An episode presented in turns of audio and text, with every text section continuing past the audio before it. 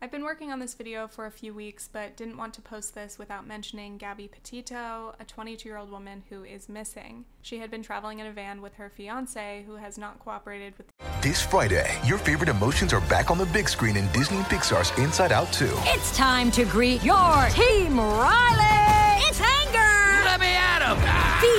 Fear! Safety checklist is complete! Disgust! Ew! Sadness is in the house! Oh, no. Hello, I'm anxiety. I'm one of Riley's new emotions. Disney and Pixar's Inside Out 2. There's a part two? We're going! Rated PG. Parental guidance suggested. Only in theaters Friday. Get tickets now. Another day is here, and you're ready for it. What to wear? Check. Breakfast, lunch, and dinner? Check. Planning for what's next and how to save for it?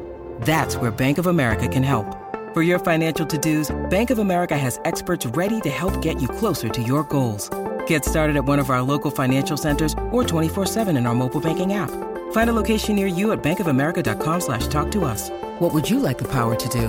Mobile banking requires downloading the app and is only available for select devices. Message and data rates may apply. Bank of America N.A., member FDIC. Investigation and is now a person of interest. Just wanted to give my support to Gabby's loved ones. This is a heart-wrenching situation, and I hope she is found soon.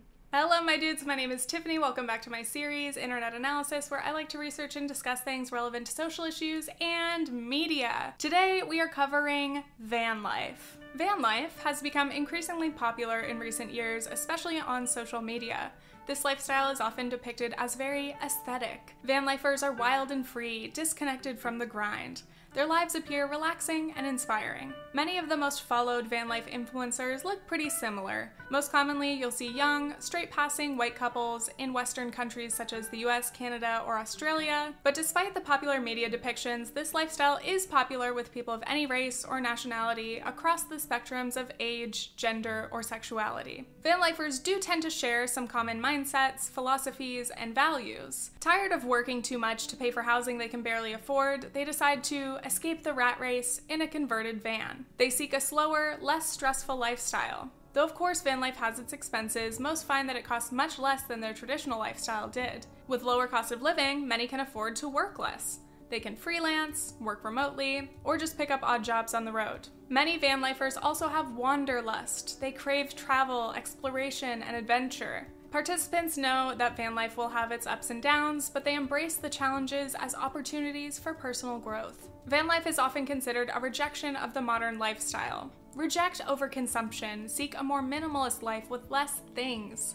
Just a van, basic necessities, and a few small comforts. Some may seek to live more sustainably, waste less, live off the land, or at least partially off-grid. Ultimately, they hope to connect with nature and find a like-minded community, bonding with strangers over similar values and experiences. I find there's a lot of crossover with the appeal of tiny houses, RVs, houseboats, and any other off-grid or self-sustaining lifestyles. But again, this video will focus mainly on van life specifically. In this video, I want to make distinctions between how van life is represented on social media versus how regular people who are not rich influencers experience it. While they may share some similar experiences, undoubtedly the popular van life influencers enjoy many privileges and benefits from earning a living by documenting their lives. Being an influencer can offer much more flexibility and opportunities than van lifers who have a lot more limitations or much stricter budgets. This video will also cover the major differences between choosing to live in a vehicle and living in a vehicle as a last resort.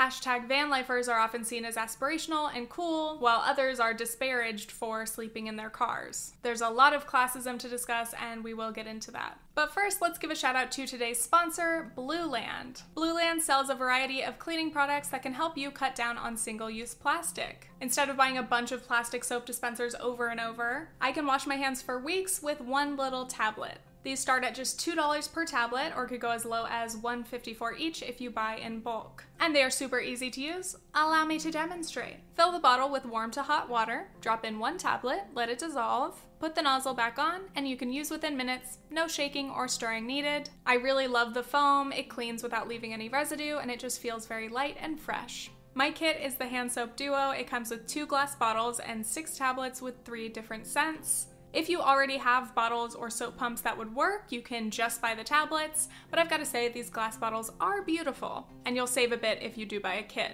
Blue Land has plenty of other cleaning products as well to help you cut down on single-use plastic. If you want to try Blue Land, you can click my link in the description to get 20% off your first order. Now shipping to the US, Canada, UK, Australia, and New Zealand.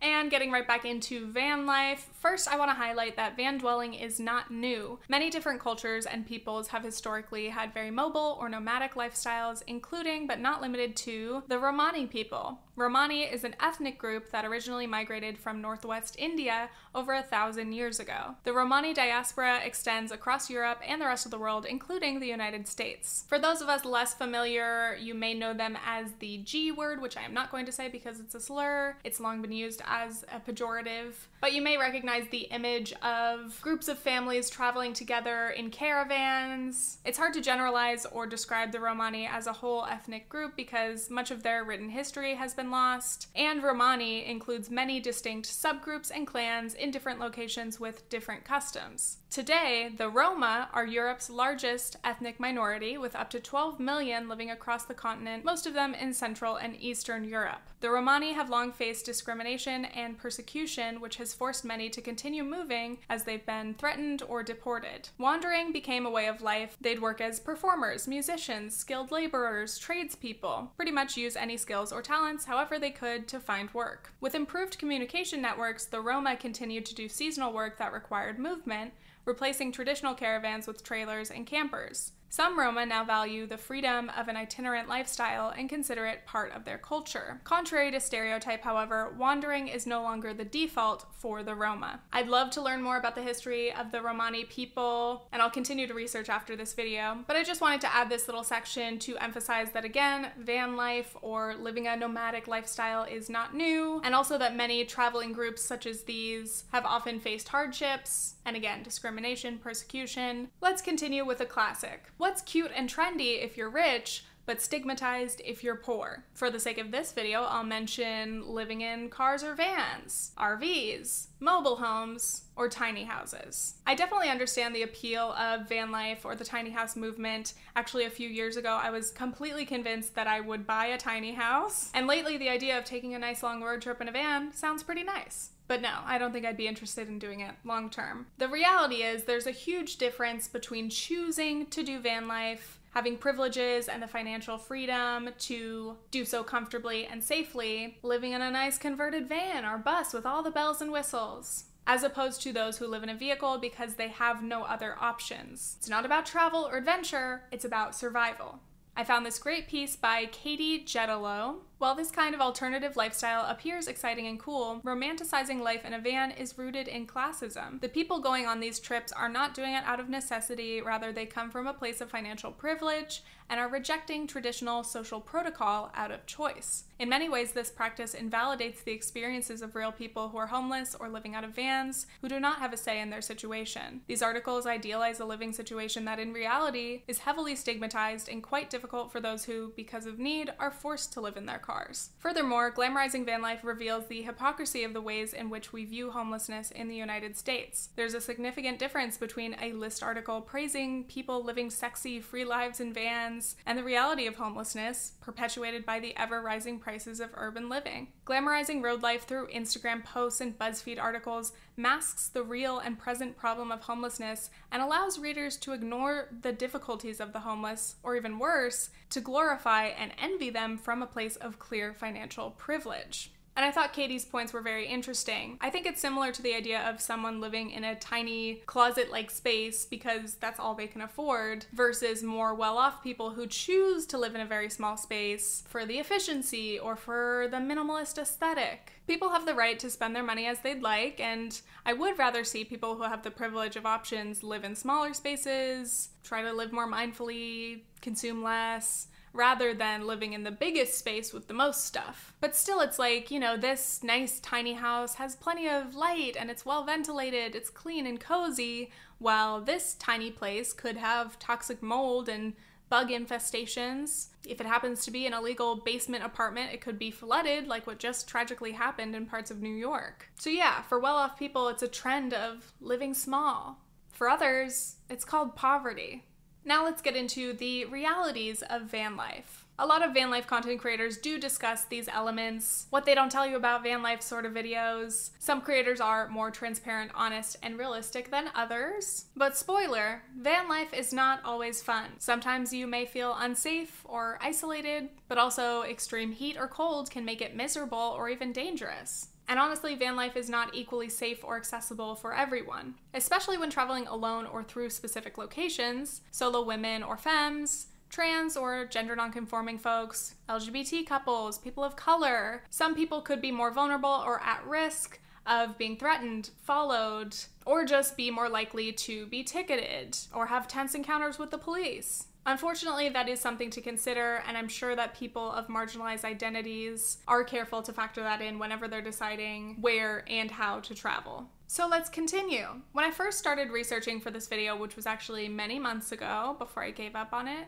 and picked it up again, many people told me to watch Nomadland, and I did. It's a drama about a woman in her 60s who, after losing everything in the Great Recession, embarks on a journey through the American West, living as a van-dwelling modern-day nomad. That description might sound kind of romantic, kind of cool, but this film is not representative of the Instagram type of van life. It's based on a nonfiction book by Jessica Bruder, an investigation of transient American seniors who follow seasonal employment while living out of their vans. There's a sizable population of older Americans in the mobile living community. The film featured many non-actors who genuinely lived the van life, playing themselves. The film's protagonist, Fern, is a widow. She loses her job and decides to sell everything, move into a van, and look for seasonal work. While she does make some friends and go to some van life meetups, she works blue-collar, physically taxing jobs, and keeping up with the van's maintenance and life expenses is difficult. Since the film is based on the true stories of real middle-aged nomadic travelers, it represents a side of this lifestyle that we don't see much on social media. It's not glamorous, but people make it work. Maybe because they love the freedom. Maybe because they don't have anything to go back to.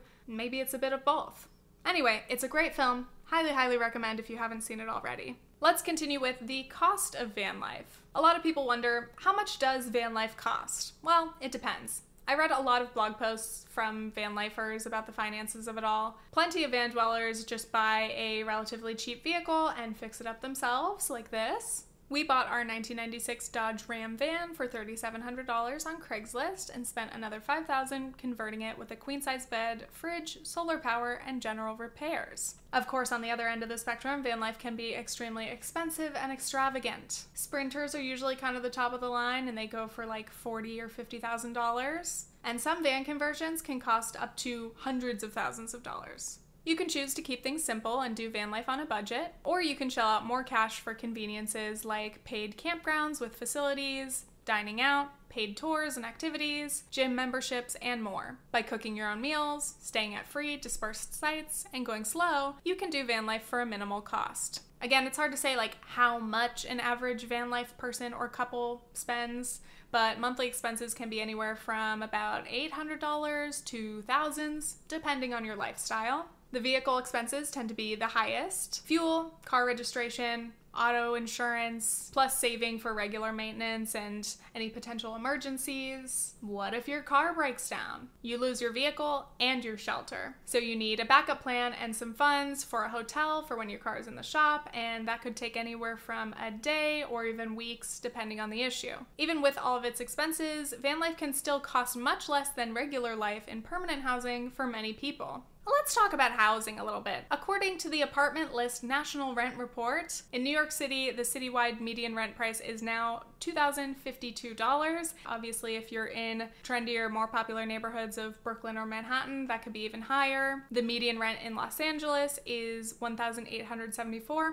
Rents are rising everywhere. It's not just the big cities. Everyone is experiencing this crunch. Even places that have historically been known to be pretty affordable are now becoming increasingly less affordable. So if you figure a couple could live in a van together and split like $1,000 worth of monthly expenses, that's a lot less than you'd pay just for rent in a lot of US cities. I also think it's important to mention that certain people are in a much better position to be able to handle van life than others. For many, their student loan payments alone, or medical bills, or health insurance premiums would be too high for them to be able to switch to van life and working less. For others with dependents, such as children or others to care for, they can't just get rid of their stuff and live in a van, unless you want it to be very crowded. I found this great piece by Kit Carmona on the after van life. At least for those of us privileged enough to be unburdened by crippling student debt or dependents to support, there had never been a cage. I had never been trapped. Leaving everything behind had always been as easy as saving up $1,000 or $3,000 over my designated safety net and deciding.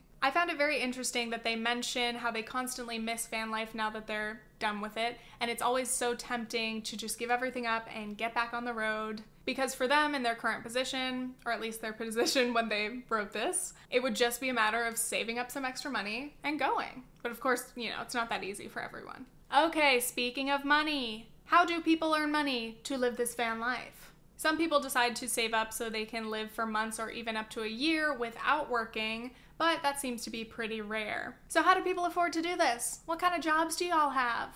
Is everyone a blogger or an influencer? Yes, many of the most well-known van lifers are indeed making their living as influencers, which I've got to say is a pretty ideal job for that lifestyle, aside from the internet connection issues. Gotta get your Wi-Fi somewhere. But it's funny, similar to those.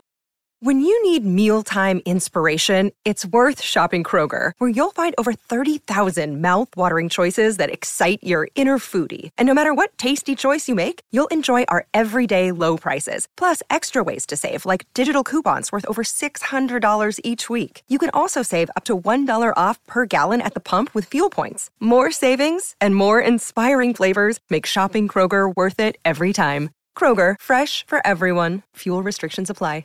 Other adventurous lifestyle brands on social media. Blue Ass Water, oh, just quit your job and like go travel the world. It's pretty easy to say that when you're already making good money as an influencer. For other people, it's not that simple. For many though, doing online work in one capacity or another is absolutely essential to freedom. Staying digitally connected, in fact, is what allowed him to live off the grid. Pre-pandemic, it was much less common for people to work from home, but now, as remote work is becoming more common, it might allow more people to consider van life than before. They have a little bit of flexibility in their work. Instead of going to an office, they can work from van, or more likely a coffee shop with free Wi-Fi. And then others freelance, perhaps are self-employed, or might just work temporary or seasonal jobs as they travel. Homelessness and the housing crisis. Nomadland is a modern Grapes of Wrath, depicting the dystopian economic dispossession of an aging population for whom retirement is an out-of-reach dream. We have so few social safety nets. So many seniors in the US struggle to pay for housing, medications, and other essentials. We've been told that if we work hard our whole lives, then we'll be able to retire comfortably. You're gonna be on the golf course in Florida. But that is absolutely untrue for many Americans. According to this article, 17% of 45 to 59-year-olds have zero retirement savings. And I'm sure people would love to put money aside if they could, but the problem is if you can't afford today's bills, there's no leftover money to save anyway. With low wages, rising rent costs, student loan debt, no universal health care, many Americans are one emergency away from being bankrupt or homeless. According to estimates from 2020, nearly 600,000 people in the US are currently experiencing homelessness, and those stats were pre-pandemic, which has obviously worsened conditions, so that number is higher now. People of color are significantly overrepresented among people experiencing homelessness. A high number of unhoused people are disabled, and many also have a mental illness. Again, it's grim. So in response to the horrible lack of social safety nets and the outrageously expensive housing market, people are opting out. Choosing van life can make some people feel much more in control of their circumstances, but is that a false sense of agency? Here's another quote from Katie Jedlow's article. Glorifying van life allows us to ignore the gentrification of the housing market and the failures of our capitalist system to provide reasonably priced living situations for all. These types of articles indicate that our society has a skewed view of housing and shelter. We are now complacent enough to celebrate people who choose not to live in houses or apartments. For this video, I watched a few indie van life documentaries, and in both of the films, some participants made distinctions between living in a van and being homeless, though legally, not living in a permanent structure and lacking a permanent address is considered homeless. But many of these people do not see themselves as such. And there's a continuum of people who live in a vehicle. I think the key difference is a homeless person doesn't want to live in his vehicle. He isn't escaping the rat race. He doesn't hate the rat race. He hates living in his car or his van. He wants to get out of it as soon as he possibly can. That's a homeless person. I love living in a van or a vehicle. I love it. I don't want to ever live any other way. So I don't think of myself as homeless. Person who hates it is homeless. I definitely don't agree with his attitude about homelessness, but it is very interesting to me that so many van lifers draw this distinction. No, I'm not homeless. I'm just houseless. Not the same thing, right? No. I'm not homeless. This didn't happen to me. I chose it. I'm just voluntarily houseless, living mobile. Perhaps this is another indication of classism or anti-homeless sentiments. Maybe people want to create distance between themselves and the undesirable state of being unhoused. And to be fair, I'm sure that a lot of van lifers do have more solidarity with the unhoused population. But again, I did see a few people who had interesting takes, to say the least. Structural bullshit and the limitations on alternative lifestyles. Sleeping in a car is illegal in many parts of the US. There are many limitations on where and when it is allowed. And with the increased popularity and visibility of van life, many cities are cracking down, and the attention and regulations are particularly harmful to people who rely on stealth camping or sleeping in their vehicles for survival. The boom had made it more difficult to find a place to stay for the night. Parking lots in Taos that had previously been reliable, like their normal spot, the library, now have signs posted prohibiting overnight parking. People attempting to sleep in their vehicles can be rudely awakened by pounding fists on their windows. They can be ticketed or even towed. And these unexpected costs can be so unaffordable to the many people living in their vehicles that they can't afford to pay, and they might risk having their car impounded. From this article, Long was 56, working part-time as a janitor and living in his old pickup truck when police had it towed because it was parked in an unused city-owned gravel lot for more than 3 days. He spent the next 3 weeks living outdoors without his tools, sleeping bag, and nearly all of his other possessions, which were in the vehicle. He had been trying to save for an apartment but couldn't work without his tools. Strict parking restrictions are one part of criminalizing homelessness. There are many policies that don't outright ban or police unhoused people, but they do aim to prevent unhoused folks from being visible in public. So yes, in effect, they just want them to disappear. The notion that homelessness is caused by individual shortcomings also prompts governments to create unproductive and often costly band-aid interventions. For example, some cities have passed laws banning sleeping in public places and have used hostile architecture to prevent people from lying down. Many cities also offer one-way bus tickets in the hope that people experiencing homelessness will leave, while others spend time and money clearing encampments without offering assistance, services, or alternative places for people to stay. Those who resist or are unable to integrate into normative society, including working a stable job and living in permanent housing, have often been harassed or brutalized. Bringing it back to the example of the Romani people, nomadism as a way of life for GTR peoples is in sharp decline across Europe as a result of harsh policies enacted over centuries, which have limited stopping places and criminalized nomadic lifestyles. At some points in history, this was on pain of death, enforced through shooting horses used to draw wagons, or imprisoning and deporting migrant or nomadic Romani populations, even when born in the country in which they traveled. When governments restrict or ban certain behaviors or lifestyles or criminalize homelessness, but don't offer solutions, what do you expect people to do? And the thing is, if all you care about is what's the most financially efficient, it costs less to house people than it costs to police the unhoused. And obviously it's the more humane, compassionate thing to do. Especially in a country as wealthy as the US, we can absolutely afford to end homelessness. House the unhoused and address the root cause. Prevent others from becoming homeless by building and supporting nationwide affordable housing. I always think back to this video by the Gravel Institute about the public housing in Vienna. I am so jealous. It looks so beautiful. It's high quality. It's affordable housing for all. And it's not stigmatized, unlike the public housing in the US, which tends to only be for the poorest people. Public housing could be the standard for everyone except the very, very, very richest people. Imagine that. Finally, we get into final thoughts. I know this video ended up mostly being about homelessness and the housing crisis and the economics of van life, but let's get back into the social media depictions for a moment. Maybe you like the idea of van life, but don't like how van life influencers depict it. when we're looking at like the branding or the aesthetic, I can see how some people might think it's a bit pretentious. You know, the sunsets, the coffee on the roof of your bus, looking out at beautiful views, you know, only showing the positive, pretty parts of van life and not showing the rougher, more realistic sides.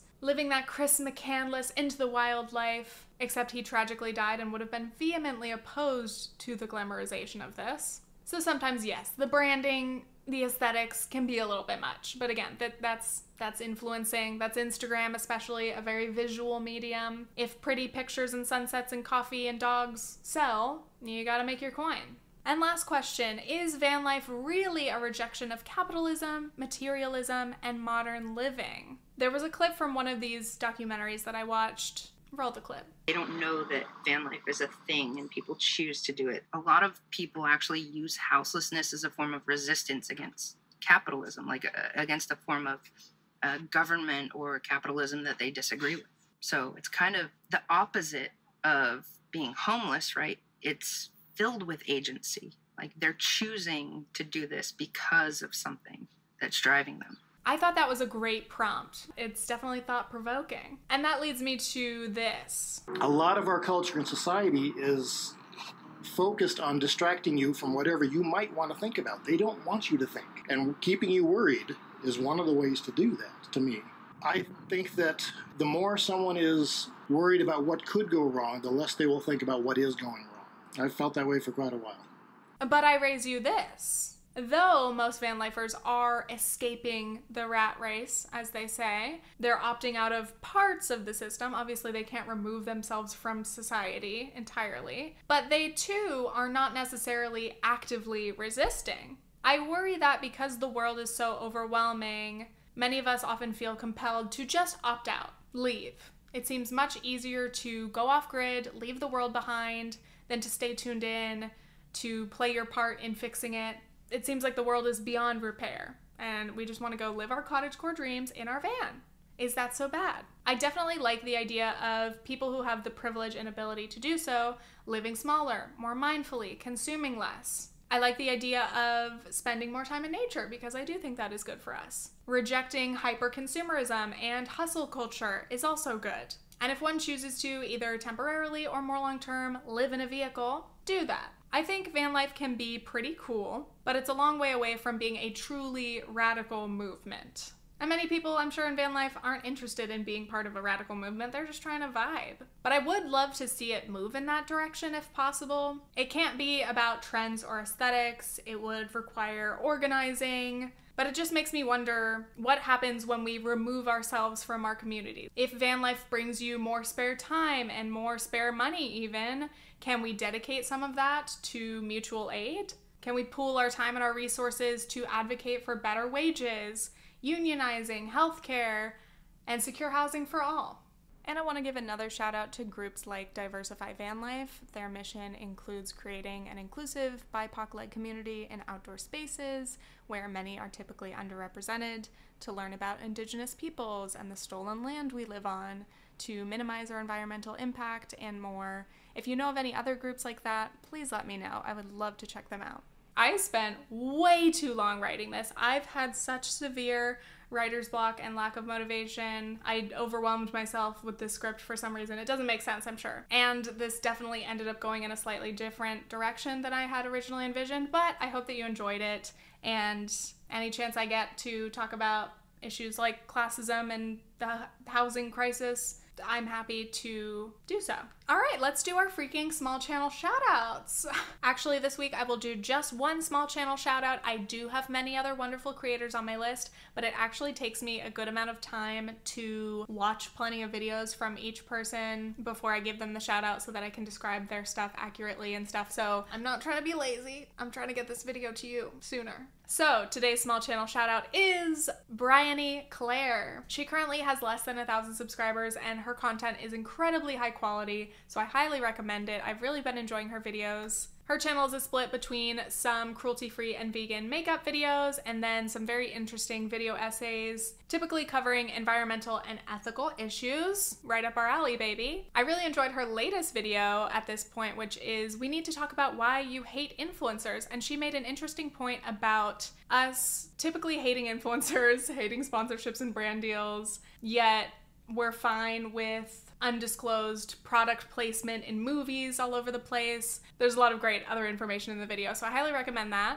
I also liked her video on Judy Garland. She has a series about kind of tragic figures in culture. So that video kind of goes through Judy Garland's life and the abuse and exploitation of the Hollywood industry and the people in her family. Seriously though, Bryony is so consistent, especially for being such a small channel. You will not be disappointed. You will get plenty of content from her. And we love a vegan leftist channel.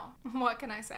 And finally, I want to give a shout out to all of my patrons. If you'd like to support me on Patreon, you can go to patreon.com/TiffanyFerg. I make exclusive video content every month. We do live streams now, which all patrons are invited to join. And it's just a really fun time to get to know you guys. An extra special thanks to my top patrons, Jeff, Joff, still can't say this because it's not a word, Kieran Janey, Jaden, Marty Schmeichel, Abby Hayden, and Rebecca DeVilliers. Thank you so much. Thank you for watching this whole video. And one last big thank you to today's sponsor, Blue Land. Click the link in the description to get 20% off your first order. How many thank yous can I say? 1,000,000. Stay tuned for more future analysis. Well, I gotta go.